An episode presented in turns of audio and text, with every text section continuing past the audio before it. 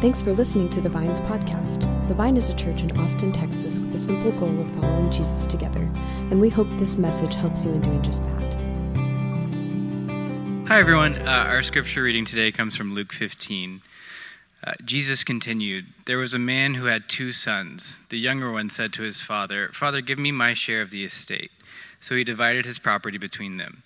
Not long after that, the younger son got together all he had, set off for a distant country, and there squandered his wealth in wild living. After he had spent everything, there was a, there was a severe famine in that whole country, and he began to be in need. So he went and hired himself out to a citizen of that country, who sent him to his fields to feed pigs. He longed to fill his stomach with the pods that the pigs were eating, but no one gave him anything. When he came to his senses, he said, 'How many of my father's hired servants have food to spare, and here I am starving to death? I will set out and go back to my father and say to him, Father, I have sinned against heaven and against you. I am no longer worthy to be called your son. Make me like one of your hired servants.' So he got up and went to his father. But while he was still a long way off, his father saw him and was filled with compassion for him. He ran to his son, threw his arms around him, and kissed him. The son said to him, But fa- or, Father, I have sinned against heaven and against you. I am no longer worthy to be called your son.' But the father said to his servants, 'Quick, bring the best robe and put it on him. Put a ring on his finger and sandals on his feet. Bring the fattened calf and kill it. Let's have a feast and celebrate. For this son of mine was dead and is alive again. He was lost and is found.' So they began to celebrate." The word of the Lord. Good morning, Vine family. Great to be with you all.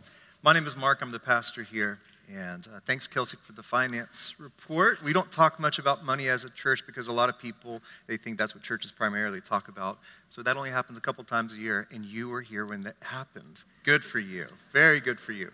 So, friends, we are in a series called Wish I Would Have Known. The idea of this sermon series actually came when I visited some friends in Wichita Falls. Now, don't imagine this or picture this in your head, but we were in a hot tub talking. Don't picture it, okay? Don't. When it, if you do need to picture it, it looked a lot like that, all right? So we were uh, we were in a hot tub talking, and then my friend, Ryan and Juliana, shout out to them, they asked the question, "Mark, what do you wish you could teach your twenty-year-old self?" That's a great question. What do you wish that you knew when you were twenty years old? Now, if we could set aside the butterfly effect just for a little bit of like what would happen if we would have not made the mistakes we would have made, you know, I think many of us, what what we think of when we hear that question is most of us live with some regrets of decisions that we've made. Like our fingerprints were on some really bad ideas and decisions, and we, all of us, want to live with fewer regrets. Also, many of us, we probably wish we would have not had learned some things along the way, maybe some ideas or principles that we internalized that really shaped and formed us in a bad, in bad way. And many of us, we probably have a long journey of unwinding those things.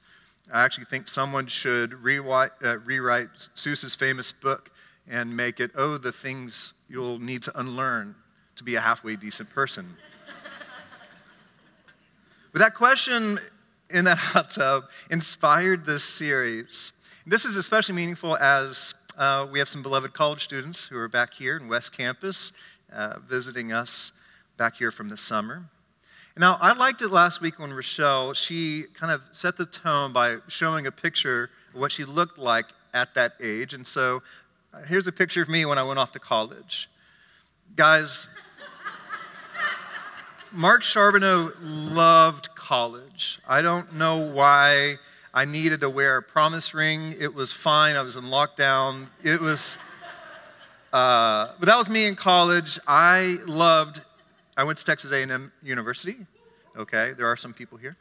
And I said yes to every single adventure. I was way overextended. I joined so many like organizations on campus.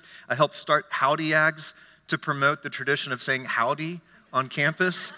I was way, way, way, way over-involved, and I had the reputation of being a bit crazy.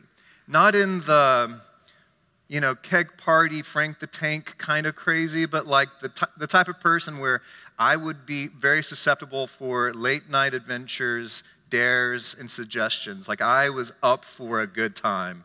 Uh, one of our favorite qu- questions in college was when someone come up with a really, really, really dumb idea, we'd say, why not? Why, why wouldn't we do that? So, like, why wouldn't we hop a train or go cow tipping? Why not get a map of Texas and throw a dart, and wherever it landed, we're driving there right now? Like, why wouldn't you do that? Or why not get a perm? You know, like, why not, right? Now, I don't know if you know this, but there's a part of the brain, especially in men, that doesn't really develop until you turn like twenty-three that weighs consequences. I don't know if you know this, like, but very much it's, there's something that happens in the brain where you're like, oh, maybe risk-reward is like a factor in making this decision. But that didn't happen until I was well out of college. One thing I did have that was a comfort for me while I was in college was I actually had an older brother who was three years older than me, and he was there at A and M as well. He had a very different life. While I was in Hart Hall, a non-air-conditioned dorm, um, blowing uh, hot air in a circle, like trying to live my best life, my brother was in the Corps of Cadets, like dressing like military, did that for four years, a weird form of a fraternity. And so that's what he did in college. He was very dutiful, responsible, his life was structured, and I rarely went to class. We were very, very different. And it's interesting for me, the power of birth orders. Like someone asked me recently, like, what is it like raising sons versus raising daughters? And I said, actually, the bigger difference for me is raising a firstborn and then raising a middle child and raising a zany young kid. Like, our daughters are not as different to our son as my oldest is to my youngest. Like, they are worlds apart. They're like different species of people.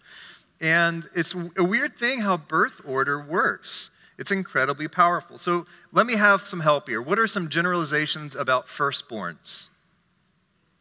Responsible, cautious, independent, good looking.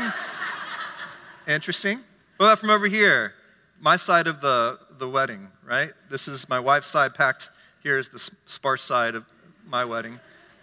What about you? What's the, some uh, stereotypes of firstborns? Cautious. Cautious. Caretaker. Uh-huh. What's that? Type A. Type A. Yep. What about the, the younger child? High maintenance. High maintenance? Oh my gosh. What? Party. Party. Wild. Wild. Fun. Dreamer. Perfect? Okay. So we have good looking versus perfect. Yeah, great. Spoiled. Spoiled. Yeah. I, I love this with firstborns. Like, the parents are very structured with them, very restrictive, and then the younger child like gets to do whatever they want to because the parents are just tired and, and don't care anymore, right?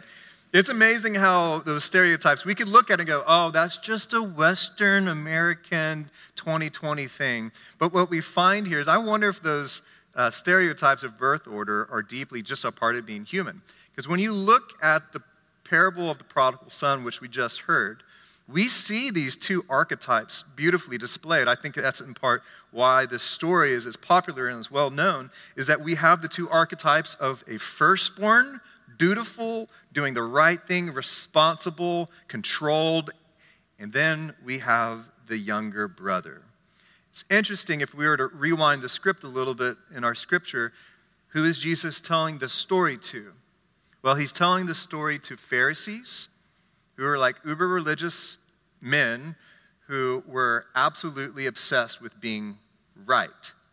And he's telling this story to sinners and tax collectors, people who were demoted in that society of being amoral, being people who aren't bound by rules, who exist outside uh, what was expected.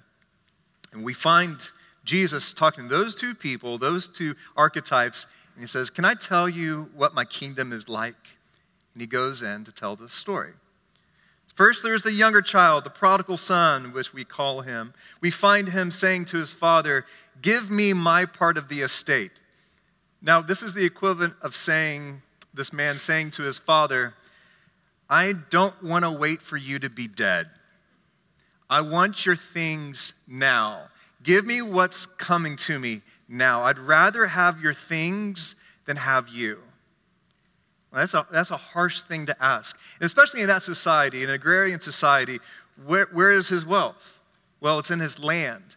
So he would have to sell a portion of his land to give his son his estate. That would be a public shaming thing for him to do.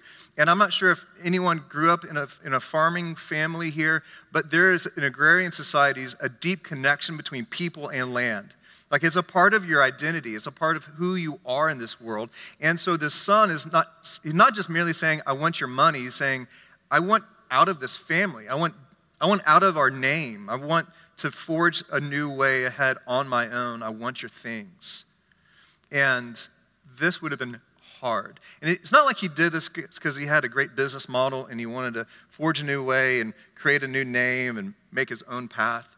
He just wanted to live wildly. He wanted to live with excess. He was willing to shut out his family because he wanted to squander his, well, this is the wording of Scripture, squander his wealth in wild living. Imagine a young man, twenty years old, showing up in Vegas with pockets full of cash. Or maybe more locally, imagine a twenty-year-old who buys a place on Rainy Street and can be found on Dirty Six buying rounds for everyone else. That is who this person is. And sadly, this man's experience was about to show the frailty of a life when they pursue cheap pleasure. He spent everything he had. He took the inheritance he had, and he wasted it all. And then a famine came, and the party was over. Reality settled in, and his, his wealth gave way to poverty. The season of lavish living gave way to famine. The son found him desperate. He was so desperate that he was there in this foreign land, found a farmer, and said, I'll take care of anything. And he said, how about you? As a Jew, how about you take care of my pigs? You know, something that was deemed in their culture unclean. How about you take care of them? And this man was so empty, so desperate, that he actually would watch the pigs eat and go, if only I could eat that. Like, that's the lowest of the low for someone of that culture in that time. But there was a unique grace that happened in the low point, and that is the unique grace of what Scripture says. When he came to his senses, oftentimes when people hit rock bottom, there's a unique clarity. And this man had that kind of clarity of when he came to his senses. These moments wake us up. They have a tendency, uh, we have a tendency to find ourselves in distant places, unsure of how we got there. But when we come to our senses, we remember there is a different life. Ernest Hemingway, he wrote a short story called The Capital of the World. And it begins with this line. Madrid is full of boys named Paco. A father and a son who became estranged. The son betrayed his father, the story goes. The son betrayed his father, and out of shame, he ran away. His father, moved by compassion, begins to search for him and hears that he's in Madrid. He begins to look for him and to find him. Spends months doing so with no avail. Finally, in the last desperate effort to find him, the father puts an ad in a, a newspaper there in Madrid, and all the ad says is this: Dear Paco, meet me in front of this newspaper office at noon on Saturday. All is forgiven. I love you, your father. Full page ad. The police had to be called in that Saturday when they found eight hundred young men named Paco who had showed up, wondering if, in fact, it was their father who put that ad out. All these young men, hungry for forgiveness, for a new start, and to be back in relationship with their father. Madrid is full of boys named Paco. But I think the reality is this world is full of people hoping for forgiveness. Maybe, just maybe, have a little bit of hope that there's a loving father who sees his children as his children and loves them and forgives them and welcomes them home. But this returning as a son for this prodigal son was beyond his reach. That's not what his plan was. He came to his senses. He remembered his father's home and how he treated his servants. So he said, I am better off to become a servant in my father's house than I would be remaining here in this foreign land. And so he returns with the plan to be made a servant. In verse eighteen, the story goes, This man said, I will set out and go back to my father and say to him, Father, I have sinned against heaven and against you. I'm no longer worthy to be called your son. Make me like one of your hired servants. So he got up and went to his father. This man did not expect a return as a son, but a servant would be enough. That's like even more than he is able to ask. But maybe, maybe the father would allow him to be in that role. Now, this man had his script down. He, maybe twenty years old, began making that long trek home. And I just imagine what was going on in his mind and in his soul as he began making this journey back home. How he knew that he would be the laughingstock of the community. How he would be the object of disdain. Potentially he'd be rejected by his father with, you know, all the different I told you so's that he had coming his way. Maybe even parents would pull their kids aside as he was walking back home, and parents would tell their kids, this is what happens when you turn against your family. Do not be like him. All of this was interrupted by, guys, this is my favorite verse in all of the Bible. This next verse. If I could talk to my twenty-year-old self, this is when I would look up at my twenty-year-old self and go, listen up, this is about to be good. Because this actually tells me the whole story. It actually tells me what the gospel, the good news of Jesus really is about. And this is the verse. But while he was still a long way off, his father saw him and was filled with compassion. He ran to his son, threw his arms around him, and kissed him. Why would Jesus include that little phrase, but while he was a long way off? Why would Luke, who remembered Jesus telling this story and wrote it out, why would he remember that phrase and include it? Well, it's because perhaps this father had the tendency to look down the road. I personally, when I, if I go out to dinner with you, and I'm at a restaurant with a T V, I will always choose the side of the booth that faces away from T Vs because I'm just a dumb male and I cannot resist the temptation to look at a T V. I could care less what's on there. I'm still going to be looking over your shoulder. Uh-huh, uh-huh. Because I have, I just can't not look away. I imagine the father in this story constantly distracted whenever he's outside, looking down the road, wondering, maybe today's the day. Maybe my son is going to return home. Maybe this is the moment when our family's back together. And the father was looking for his child. His eyes were down the road. And on that day, in the far distance, the father sees a skeleton of a man marred by a regret and shame and poverty. And this father knows, my boy has come home. And what does Scripture say was going on inside of the father? What was Scripture saying is happening inside of him? Was it disdain or righteous judgment? Was it this sense of moral superiority? No, the father saw him and he was filled with what? Compassion. He was filled with compassion for his son. He wasn't frustrated. He didn't have uh, just disdain for his son. He was absolutely filled with compassion. And he did what older, respectable men didn't do. He hiked up his robe, he showed off his pasty calves, and he ran to be with his son. The son, when he gets to his father, started with the script that he had well rehearsed. Father, I have sinned against heaven and against you. I am no longer worthy to be called your son. But the father interrupted him. Uninterested with hearing his groveling, the father interrupted him and said, quick, bring the best robe and put it on him. Put a ring on his finger and sandals on his feet. Bring the fattened calf and kill it. Let's have a feast and celebrate, for the son of mine was dead and is alive again. He was lost and is found. So they began to celebrate. I want us to notice here, what are the things that the father provides for the son in this passage? What are the things the father provides? A robe, a ring, sandals, and probably the most overlooked part of this, a feast. A robe, that's a covering to cover up the, the, the, the poverty that he had. It's to cover, give him a covering to, of, of the shame and the regret that he had. What about a ring? A ring is a symbol of his father's authority. When someone made an agreement or a covenant, oftentimes they would get wax, use the ring and dip it, and they would press it on there saying that this is underneath the authority of this family or this father. And so he is restored, not just merely as like a part of the family, but he's given his authority and his role back. What about sandals? Sandals would be the dirtiest part of him.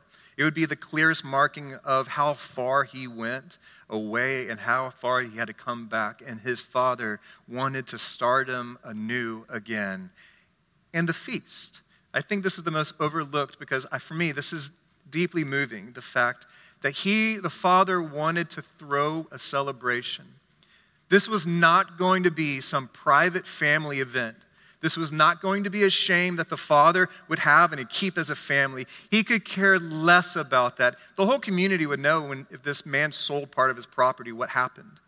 But the father cared more about his relationship than his reputation.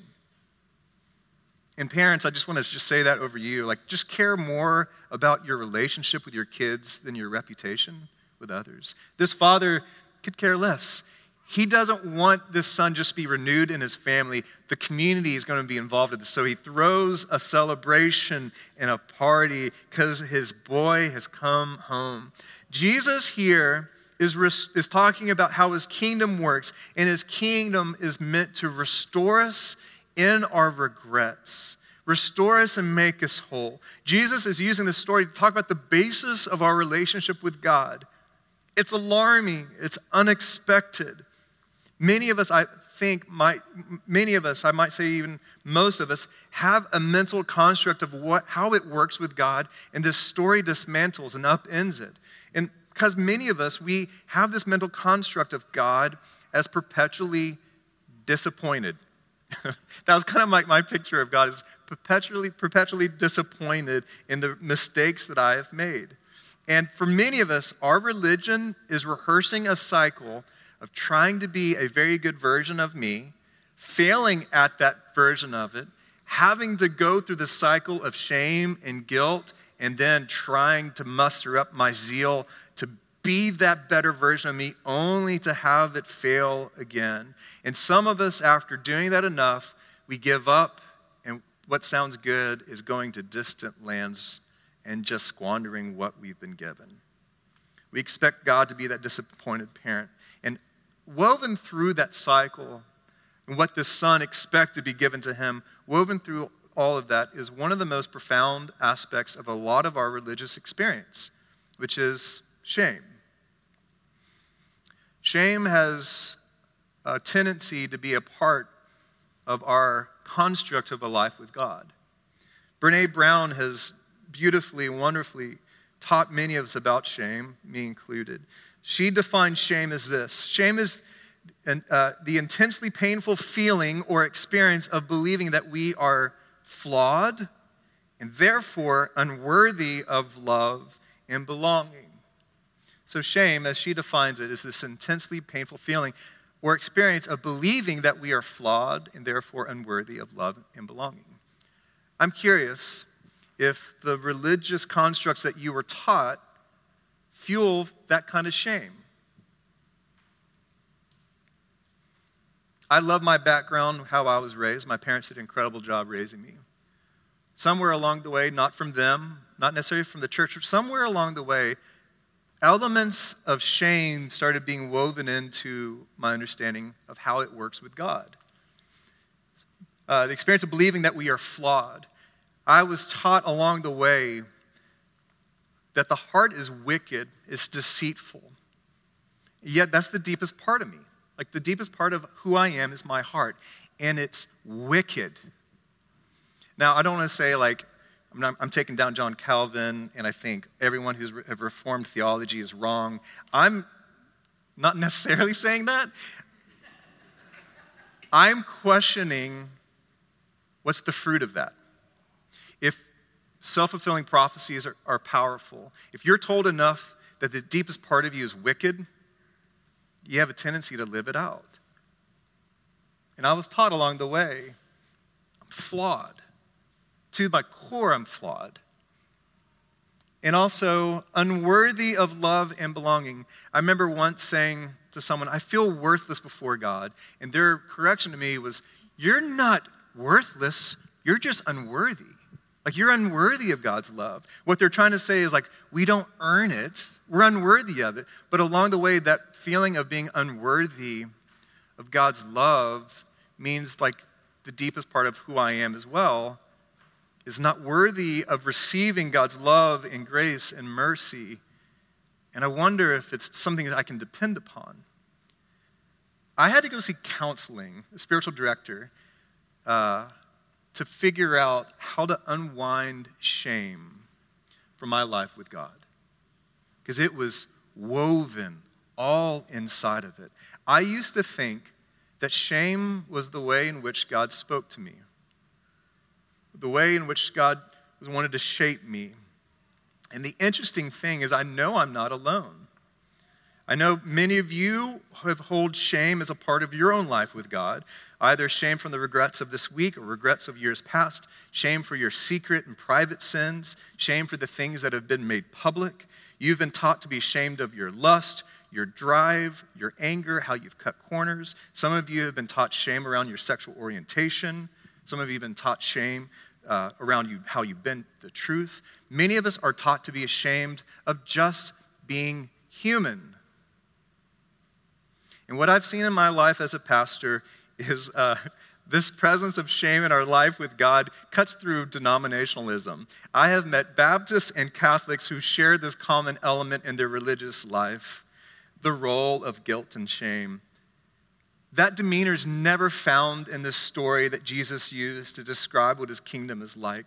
Shame and guilt giving is never given here in this story. The father was not waiting for the son to grovel a little bit more until he confessed how flawed he was and how unworthy he was to receive renewing grace and love. This parable is describing a different kingdom in reality altogether, for about a different Savior.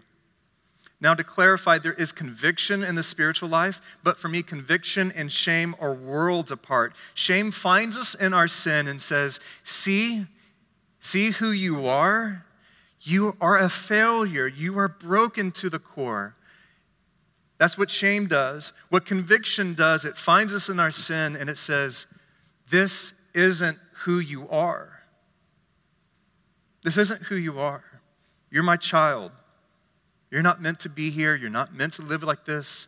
This isn't who you are. You were made and saved for so much more than this. Shame welcomes the prodigal son and puts him in the place of his servant to walk, walk, work off everything he squandered. And grace finds us before we're even home and embraces us, restores us, so that we might live up to the name that we have not deserved, but we have been joyfully given. So, I've been thinking about my, my, my college self. Where are my college students at? Where are you all at? Mason, come on up here for a second. Yeah, you, you raised your hand. It's your fault. You shouldn't have done that. This is Mason. He's fresh. In, he's fresh here uh, in Austin, uh, fre- uh, freshman year. Yes. And here we go. All right. So, I wish that I could um, look at my my eighteen-year-old self, and I'd say this: Mark, you you're a better-looking Mark than mine was, but I'd say, Mark, God will never use shame, ever. God will never use shame to control you, to try to form you. He doesn't know that language. He doesn't speak it. Shame can do a lot of things. You will be tempted to use shame to drive your religious devotion. But here's the thing. Shame will never change you from the inside out. It will never transform you. It can't do that. Only one thing can do that, and it's love. And God loves you when you're far away from home, and he loves you when you're trying your best. That's the thing that God wants you to know and to be formed by. I love you, Mark. All right, now get out of your seat. That's what I would say to myself. I would hope from that age on that I would begin the process of having shame removed from my understanding of what a life with God is about.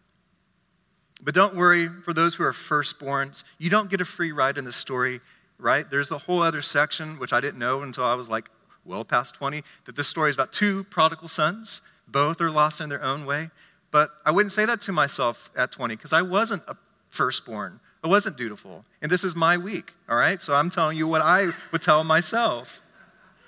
No, but for honestly, for those uh, who also have the struggle of self-righteousness, this story is about two sons who are both lost, two children who are both lost in a very different way. The younger brother was lost in his pursuit of selfish gain, but the older brother was also lost in self-righteousness. And the father has to, if you read the story, the father has to go outside and find both of them.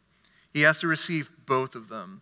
Both of them are also alone and isolated for very different reasons, and they both share a very limited view of the Father. They wanted the Father's things before the Father. But this story is teaching us the lesson for all people, both archetypes, both types of people, and it's this. The greatest role that you will ever play in your life is that you are God's beloved. That's the greatest role that you'll ever play. And firstborns, you need to know that role is more important than being right and good, being devout and religious. And for those who have a tendency to wander, to live with a wildness and to spoil your life, you need to know that your role of God's beloved runs deeper than the sin and the regret and the shame that you might feel. For those who have felt and internalized this feeling of being unworthy or flawed, like we heard defined earlier, God's love of you runs deeper than your unworthiness or your flaw. That runs deeper. It claims you more deeply and fully, that you are loved with an unending love. Our failures might try to convince us otherwise. Our achievements might try to convince us otherwise, but they are both shallow compared to the vastness of God's love that claims you again and again and again. Jesus came for those who know that they need mercy and grace, who know that they need a family and a home to be received in. And I just want to finish by saying this. The same eyes that were looking down the road, waiting for their beloved child to come home, the same eyes are looking for you, to restore you, to heal you. So toss away that old bondage of shame that you might bring to this, because God has a celebration for you, because you are so loved. We hope you found this message encouraging. If you would like to learn more about The Vine, get connected to our community, or contribute financially to The Vine's ministry, go to our website at the vine austin dot org.